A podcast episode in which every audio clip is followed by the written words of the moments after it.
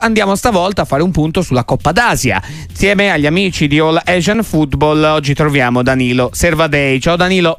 Ciao ragazzi, un saluto a tutti e agli ascoltatori. Allora, con te vogliamo fare un po' il punto su questa Coppa d'Asia che sta andando avanti, è una Coppa d'Asia che ci ha dato anche discrete sorprese. La prima domanda inevitabilmente eh, te la faccio su quella che è stata la prima di Roberto Mancini, 2 a 1 eh, a fatica contro l'Oman, ben più che all'ultimo minuto, all'ultimissimo proprio.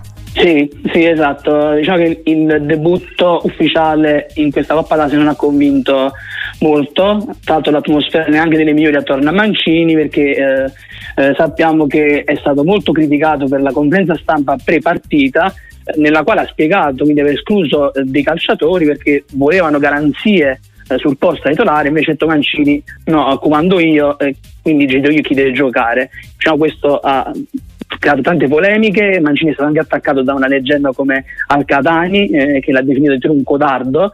Eh, Addirittura. Il clima, sì, il clima non è, non è, proprio dei migliori diciamo, attorno all'Arabia Saudita e questa cosa è riflettuta poi in campo, no? perché eh, contro l'Oman, che comunque si conferma una nazionale in grande ascesa, anche se ne parla poco, Uh, perché già nelle, nelle, passate qualificazioni per il mondiale riuscì addirittura a battere il Giappone uh, per 1-0 uh, ad Osaka, quindi non è da sottovalutare come compagine. E è andata anche in vantaggio sul rigore di Ali Ahei, eh, poi ha perso diciamo, una partita che avrebbe anche meritato di portare sul 2-0 fino a un certo punto.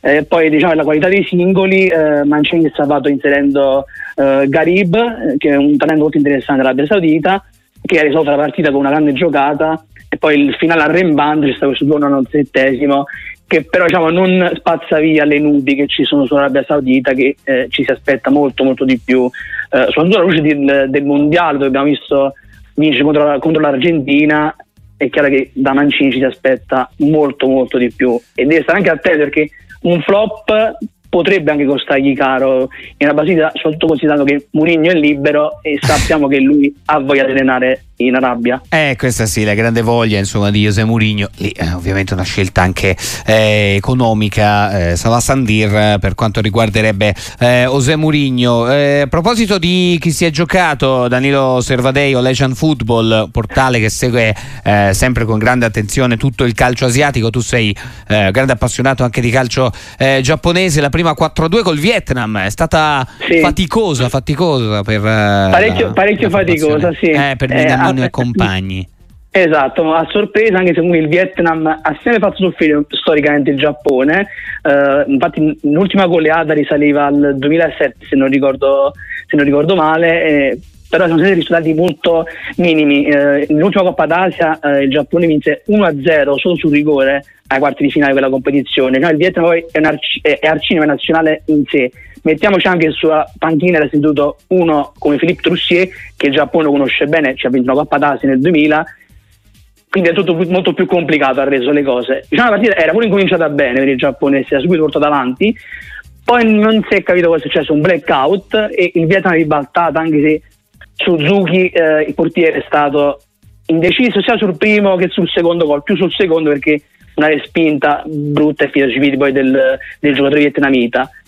Poi ovviamente anche qui, come l'Arabia Saudita, è venuta fuori la qualità dei singoli. Minamino che in Francia si è ritrovato, eh, ha segnato la doppietta, e poi il gol fantastico eh, di Keito Nakamura, anche che gioca in Francia eh, nello Stade Reims.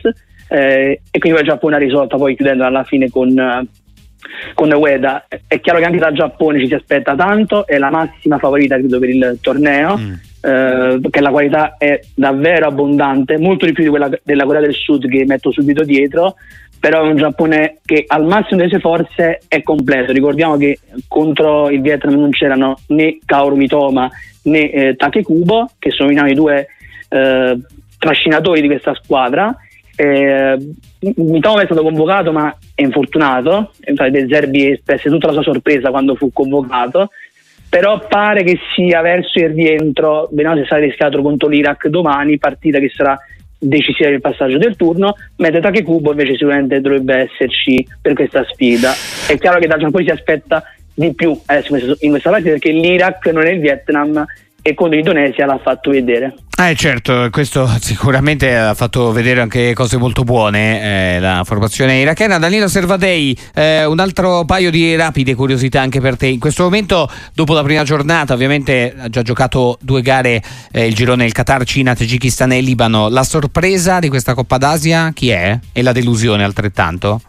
Ma in questo momento, eh, per fortuna delle big, diciamo, non ci sono proprio grandissime sorprese, però mi preme sottolineare, diciamo, eh, la grande prova della Giordania eh, che eh, dovesse essere confermata all'ultima Coppa d'Asia del 19, anche questa qua sta scendendo bene, belle cose, il 4-0 contro la Malesia che è stata abbastanza impresentabile dal punto di, dal punto di vista difensivo, eh, però è una, una, bella squadra la Giordania, tra l'altro nel, nella squadra gioca Altarami che milita in Francia anche lui nel Montpellier, quindi diciamo la Francia molto, sta facendo molto attenzione all'Asia in questo, in questo periodo, quindi diciamo se devo trovare una buona sorpresa Uh, che poi sorpresa non è volendo, è la Giordania proprio, che vedremo poi nel prossimo turno che affronterà proprio la Corea del Sud cosa succederà, però c'è entusiasmo da quelle parti perché dopo lo scorso anno che vinsero contro l'Australia nel girone c'è di fare una nuova impresa e guadagnarsi il primo posto. Perfetto, grazie. Danilo Servadei, Legend Football, grazie per essere stato con noi.